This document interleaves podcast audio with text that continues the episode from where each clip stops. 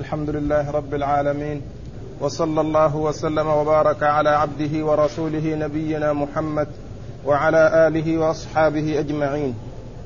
قال الإمام النسائي رحمه الله باب مؤاكلة الحائض والشرب من سؤرها. وقال أخبرنا قتيبة بن سعيد بن جميل بن طريف قال أخبرنا يزيد بن المقدام بن شريح بن هانئ عن أبيه عن شريح أنه سأل عائشة رضي الله عنها هل تأكل المرأة مع زوجها وهي طامث؟ قالت نعم كان رسول الله صلى الله عليه وسلم يدعوني فآكل معه وأنا عارك كان يأخذ العرق فيقسم علي فيه فأعترق منه ثم أضعه فيأخذه فيعترق منه ويضع فمه حيث وضعت فمي من العرق. ويدعو بالشراب فيقسم علي فيه من قبل أن يشرب منه فآخذه فأشرب منه ثم أضعه فيأخذه فيشرب منه ويضع فمه حيث وضعت فمي من القدح. بسم الله الرحمن الرحيم. الحمد لله رب العالمين وصلى الله وسلم وبارك على عبده ورسوله نبينا محمد وعلى آله وأصحابه أجمعين. أما بعد يقول النسائي رحمه الله باب مؤاكلة الحائض والشرب من سؤرها. آه، آه، مراده بالمؤاكلة أي أن أن أن غير الحائض يأكل معها وأن ذلك لا بأس به ولا مانع منه. والشرب من سؤرها أي بقية الماء الذي تشربه هو سؤرها فإنه يشرب ذلك السؤر الذي أبقته من الماء بعد شربها منه. فمقصود الترجمة آه، بيان الدلالة على مؤاكلة الحائض والشرب من سؤرها وأن ذلك سائغ وجائز. وقد عرفنا فيما مضى أن اليهود كانوا إذا كانت المرأة حائضا لا يؤكلونها ولا يجالسونها ولا يشاربونها ولا يجامعونهن في البيوت. فجاء الإسلام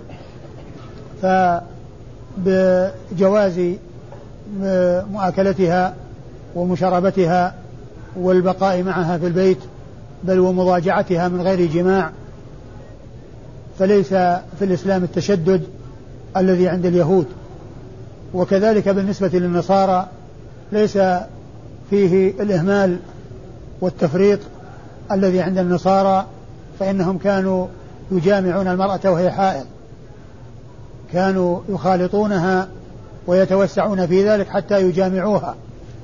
ومن المعلوم أن الإسلام جاء بمؤاكلتها ومخالطتها ومضاجعتها وعمل كل شيء معها إلا الجماع. فالإسلام وسط بين الإفراط والتفريط بين تفريط النصارى وإفراط اليهود. وقد أورد النسائي في هذه الترجمة حديث عائشة رضي الله عنها أن شريح بن هانئ آه، أن شريح بن هانئ آه، سألها هل تأكل المرأة مع زوجها وهي طامث؟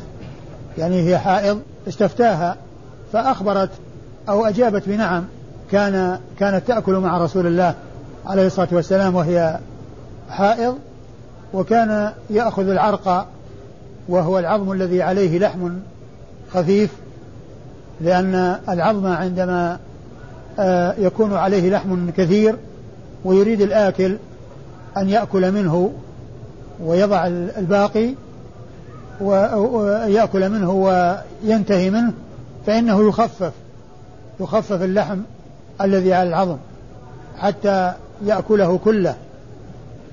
فكان عليه الصلاة والسلام يأخذ العرق والعرق هو العظم الذي عليه اللحم فيعطيه عائشة يناولها إياه. ويقسم عليها أن تأكل منه. يحلف عليها أن تأكل. فتأكل منه ثم تضعه. فيكون عليه الصلاة والسلام يأخذ ذلك العرق الذي أكلت منه فيأكل منه ويضع فمه في المكان الذي وضعت فيه فمها من اللحم. يعني أنه يضع فمه على الموضع الذي وضعت فمها عليه ويأكل صلوات الله وسلامه وبركاته عليه. وهذا فيه الدلالة على ما سأل عنه شريح بن هانئ من أن آه، المرأة يؤكل معها وهي حائض وبل أكثر من ذلك وهو أنه يؤكل من الموضع الذي أكلت فيه أكلت منه لأن عائشة رضي الله عنها كانت تأخذ العرق الذي عليه بقية اللحم أو بعض اللحم فتأكل منه ثم يأكل النبي صلى الله عليه وسلم من حيث أكلت ويضع فمه على موضع فمها من العرق. وهذا فيه آه، حسن خلقه صلى الله عليه وسلم ومعاشرته الطيبة لأهله صلوات الله وسلامه وبركاته عليه لأن في ذلك فيه إيناس لهم وتواضع منه صلوات الله وسلامه وبركاته عليه.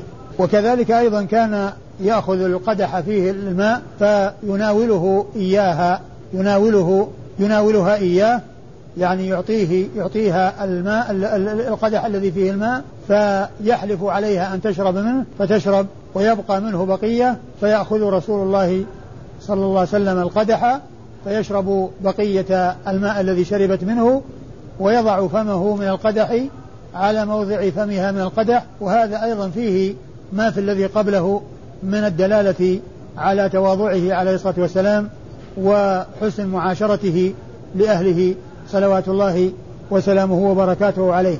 أما إسناد الحديث يقول النسائي أخبرنا قتيبة بن جميل بن طريف قتيبة بن سعيد بن جميل بن طريف وهنا نسبه فذكر اسم اسمه واسم أبيه واسم جده واسم أبي جده وأحيانا يقول حدثنا قتيبة ويسكت. يقول قتيبة وأحيانا يقول قتيبة بن سعيد. وهذا كما ذكرت سابقا أن التلميذ له أن يعبر عن شيخه بما شاء. إن أراد أن يختصر التعريف به اختصر وإن أراد أن يطوله طوله فهذا أمر يرجع إليه. فأحيانا يقول حدثنا قتيبة وأحيانا يقول قتيبة بن سعيد. وفي هذا الموضع آه، حدثنا قتيبة بن سعيد بن جميل بن طريف فالتلميذ ينسب شيخه كما يشاء وأما غير التلميذ الذي يروي الذي يروي آه، بالإسناد ويكون التلميذ ما ذكر إلا اسما إلا ذكر تعريفا مختصرا فإن من أراد أن يزيد في نسب ذلك الشخص الذي يريد أن يوضح نسبته فإنه يأتي بكلمة هو. يعني يقول هو ابن فلان أو يعني ابن فلان كما سبق أن عرفنا فيما مضى أن آه أنه يأتي في الأسانيد يقول حدثنا فلان هو ابن فلان لأن كلمة هو ابن فلان وما بعدها هي زيادة ممن دون التلميذ لأن التلميذ ذكره بلفظ مختصر ومن جاء بعد التلميذ وأراد أن يوضحه فإنه يأتي بما يوضح ذلك ويبينه وذلك بإيش؟ بذكر آه كلمة هو أو كلمة يعني يعني فلان بن فلان. ف وقتيبة بن سعيد ثقة خرج له أصحاب الكتب الستة. ثقة خرج له أصحاب الكتب الستة وقد أكثر عنه النسائي آه، التخريج بل أخرج له أول أول حديث في سننه كما سبق أن عرفنا ذلك. لأن أول شيخ روى عنه النسائي في سننه هو قتيبة بن سعيد هذا. يقول أخبر حدثنا يزيد ابن المقدام ابن شريح ابن هانة ويزيد ابن المقدام ابن شريح ابن هانة صدوق خرج له البخاري في الأدب المفرد وأبو داود والنسائي وابن ماجه. لم يخرج له البخاري في الصحيح وما خرج له مسلم وما خرج له الترمذي وإنما خرج له البخاري في الأدب المفرد وأصحاب السنن الأربعة إلا الترمذي فإنه لم يخرج له شيئا. عن أبيه عن أبيه المقدام ابن شريح بن هانة عن أبيه المقدام بن شريح ابن هانة وهو ثقة خرج له البخاري في الأدب المفرد ومسلم وأصحاب السنن الأربعة. أخرج له البخاري في الأدب المفرد ومسلم في صحيحه وأصحاب السنن الأربعة. يروي عن أبيه آه، شريح عن أبيه شريح بن هانة وفي آه، بعض النسخ ليس فيها ذكر عن شريح وإنما يزيد بن المقدام ابن شريح بن هانة عن أبيه لكن في بعضها عن أبيه عن شريح يعني عن أبيه عن جده يروي عن أبيه عن جده يزيد ابن المقدام ابن شريح فيزيد يروي عن المقدام والمقدام يروي عن أبيه شريح فهو من رواية الأبناء عن الآباء عن الأجداد يروي عن أبيه عن جده. وشريح بن هانئ آه، آه، وشريح بن هانئ هو ثقة أيضا مثل ابنه المقدام خرج له البخاري في الأدب المفرد ومسلم وأصحاب السنن الأربعة. لم يخرج له البخاري في الصحيح وإنما خرج له في الأدب المفرد وخرج له مسلم وأصحاب السنن الأربعة. وشريح بن هانئ مخضرم أدرك الجاهلية والإسلام ولم يرى النبي عليه الصلاة والسلام. وهؤلاء هم المخضرمون. وشريح سأل عن سأل عائشة رضي الله عنها عن أكل المرأة مع زوجها وهي طامث فأخبرته بأن فأجابت بأنها تأكل وأن الرسول صلى الله عليه وسلم كان يؤكلها وأنها كانت تأكل معه بل كان يعطيها العرق وهو العظم الذي عليه بقية اللحم فتأكل منه ثم يتناوله النبي صلى الله عليه وسلم بعدها فيأكل آه فيأكل آه من حيث أكلت ويضع فمه على موضع فمها من العرق صلوات الله وسلامه وبركاته عليه. والحديث فيه الأقسام أيضا وهو الحلف ومن غير استحلاف وإنما هو للتأكيد لأن النبي عليه الصلاة والسلام حلف عليها لتأكل مؤكدا لها رغبته في أكلها من العرق الذي يناولها إياه وشربها من الإناء الذي يناولها إياه. قال أخبرني أيوب بن محمد الوزان قال حدثنا عبد الله بن جعفر قال حدثنا عبيد الله بن عمرو عن الأعمش عن المقدام بن شريح عن أبيه عن عائشة رضي الله عنها أنها قالت كان رسول الله صلى الله عليه وسلم يضع فاه على الموضع الذي أشرب منه.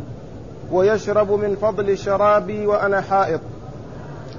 ثم أورد النسائي رحمه الله حديث عائشة من طريق أخرى مختصرة وفيه أن النبي عليه الصلاة والسلام كان يضع فمه على موضع فمها من من من الماء الذي تشرب منه ويشرب آه، ويشرب فضل آه، الماء الذي تبقيه يعني أنه يشرب سؤرها بل ويضع فمه على موضع فمها صلوات الله وسلامه وبركاته عليه وهو دال على ما دل عليه الحديث الذي قبله. أما إسناد الحديث يقول النسائي أخبرني أيوب بن محمد الوزان أخبرنا أخبرنا أيوب أخبرنا. أخبرني. يقول النسائي أخبرني أيوب بن محمد الوزان.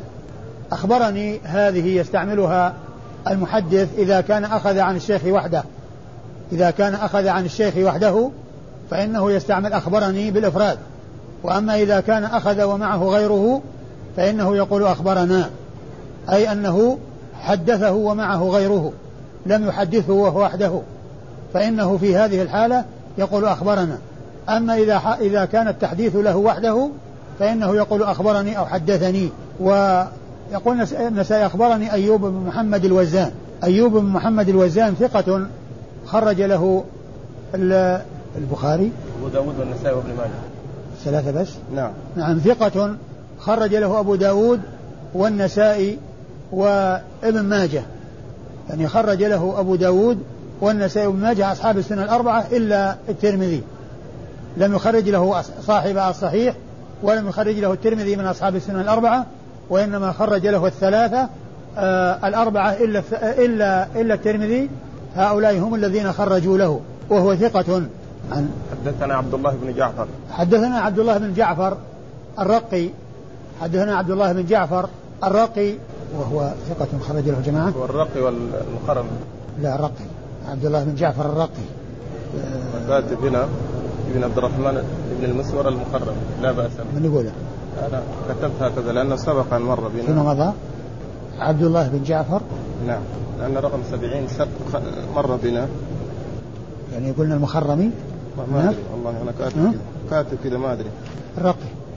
لا هو الرقي لأن الرقي هو قريب من طبقة قريب من طبقة شيوخ يعني شيوخ يعني هو من طبقة شيوخ شيوخ النسائي لأنه مات لأنه مات وعمر النسائي آه، خمس سنوات.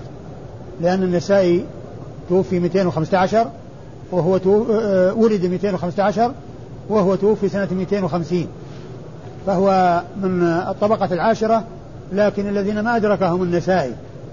ما أدركهم النسائي فهو يروي عنهم بواسطة.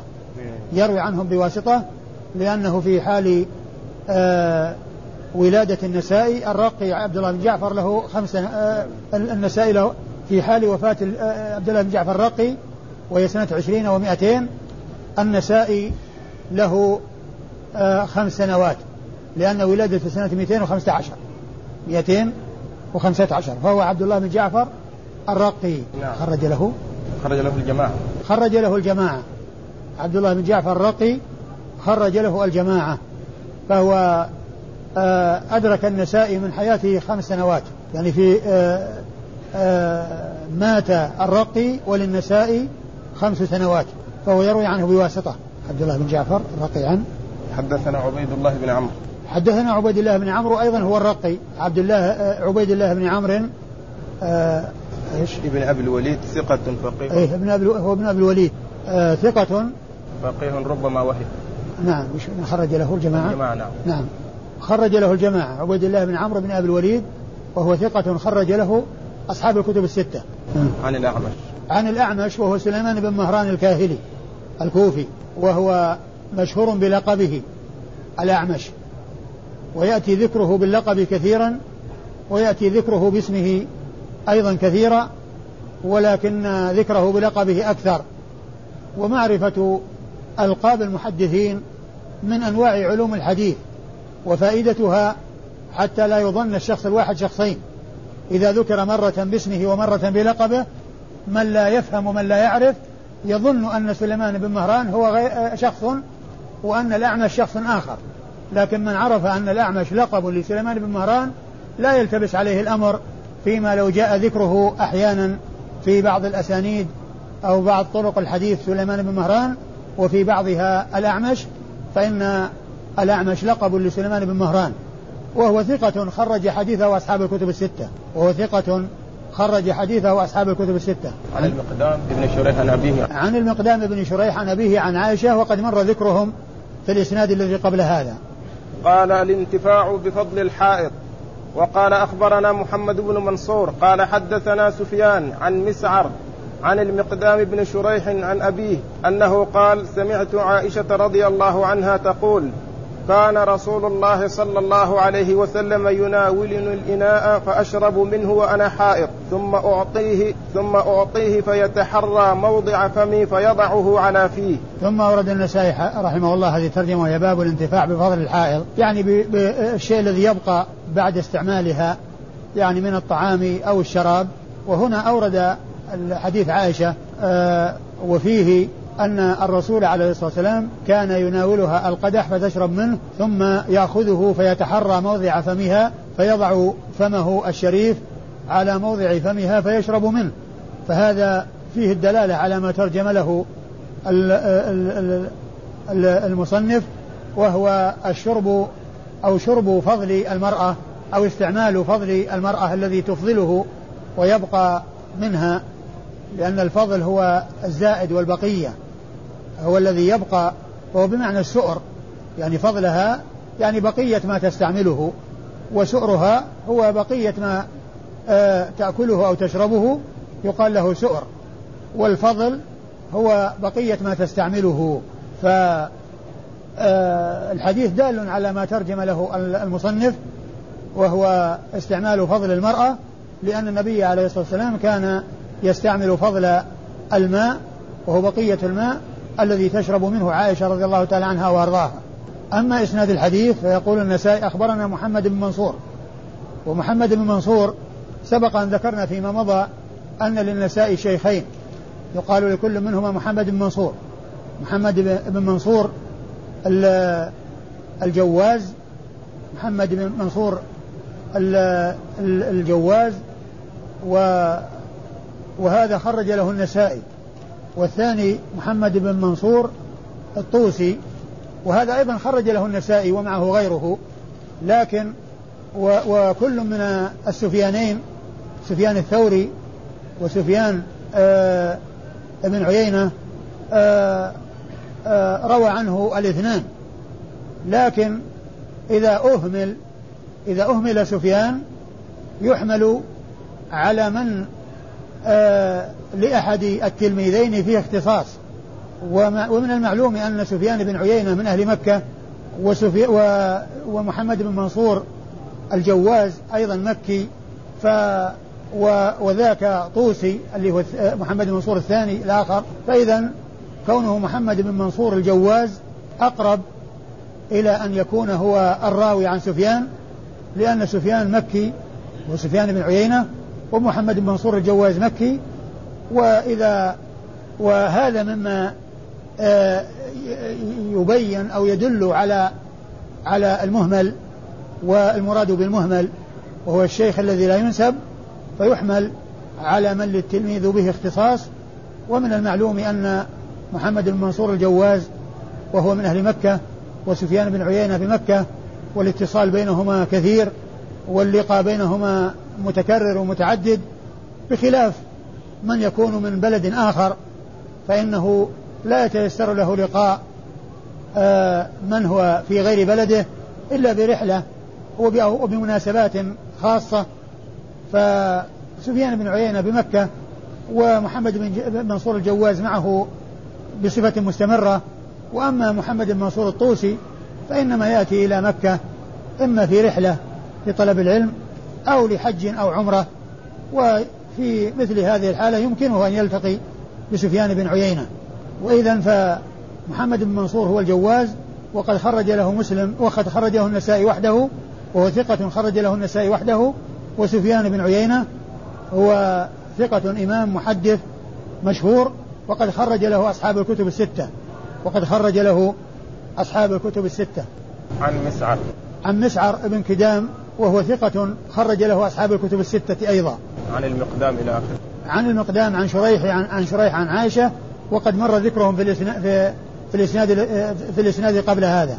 نعم. قال أخبرنا محمود بن غيلان قال حدثنا وكيع قال حدثنا مسعر وسفيان عن المقدام بن شريح عن أبيه عن عائشة رضي الله عنها أنها قالت كنت أشرب من القدح وأنا حائض فأناوله النبي صلى الله عليه وسلم فيضع فاه على موضع في فيشرب منه.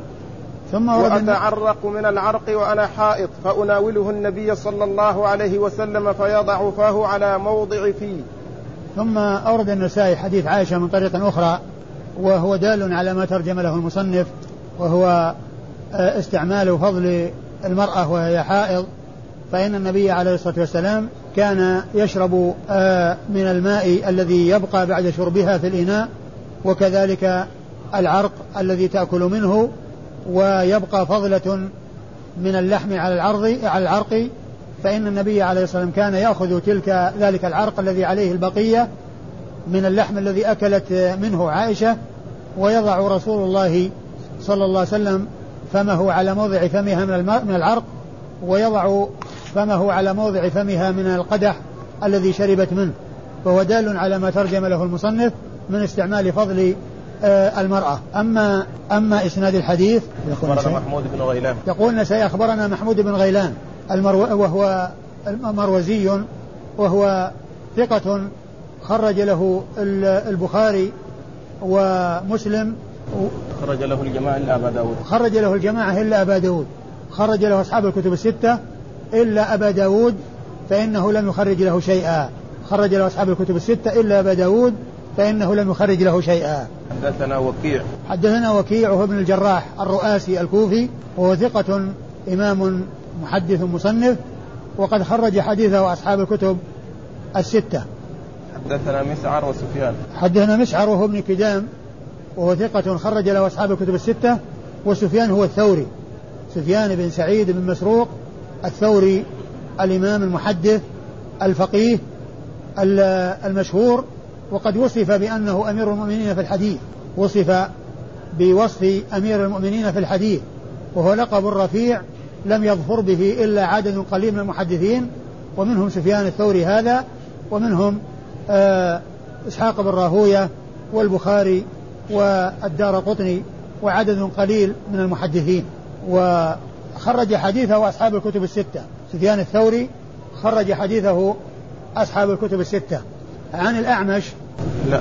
عن المقدام. عن المقدام. عن المقدام ابن ابن شريح ابن هانئ عن عن عن عائشة وقد مر ذكرهم في الأسانيد الماضية. قال باب الرجل يقرأ القرآن ورأسه في حجر امرأته وهي حائض. وقال أخبرنا إسحاق بن إبراهيم وعلي بن حجر واللفظ له. قال حدثنا سفيان عن منصور عن أمه عن عائشة رضي الله عنها أنها قالت كان رأس رسول الله صلى الله عليه وسلم في حجر إحدانا وهي حائض وهو يقرأ القرآن. ثم أورد النسائي آه، رحمه الله هذه الترجمة وهي باب باب. باب الرجل يقرأ القرآن ورأسه في حجر امرأته وهي حائض باب الرجل يقرأ القرآن ورأسه في حجر امرأته وهو حائض يعني هذا هذه الترجمة المقصود منها أن قراءة القرآن بالاتصال بالحائض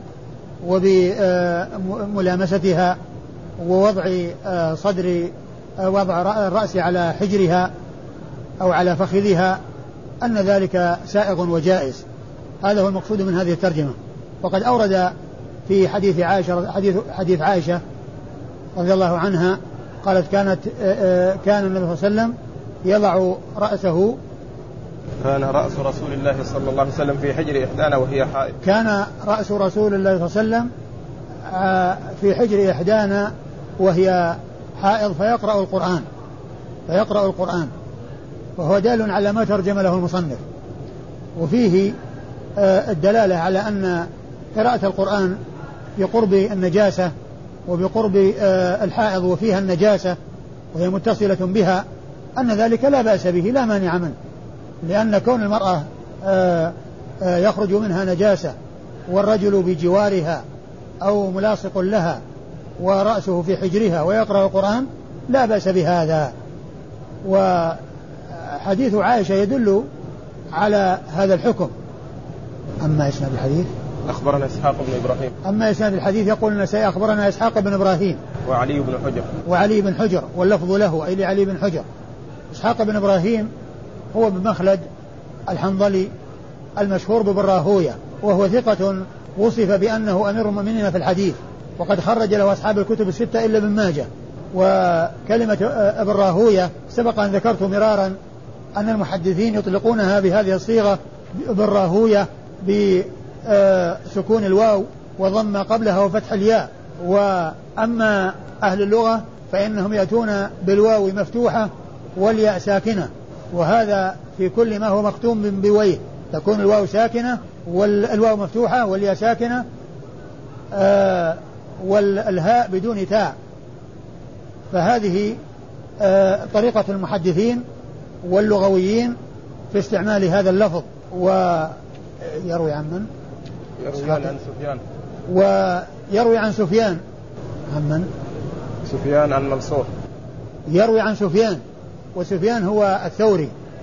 سفيان هو الثوري سعيد سفيان بن سعيد بن مسروق الثوري وهو مثله آه بهذا الوصف الذي أشرت إليه من قبل في حقه وهو أن إسحاق بن راهوية وكذلك آه، سفيان بن سعيد بن مسروق الثوري كل منهما وصف بأنه أمير المؤمنين في الحديث وسفيان الثوري كما عرفنا ثقة ثبت إمام آه، حجة وصف بأنه أمير مؤمنين في الحديث وحديثه عند أصحاب الكتب الستة عن منصور عن منصور وهو آه، ابن عبد الرحمن ابن طلحة الحجبي يعني من أهل حجابة الكعبة وهو آه، ثقة.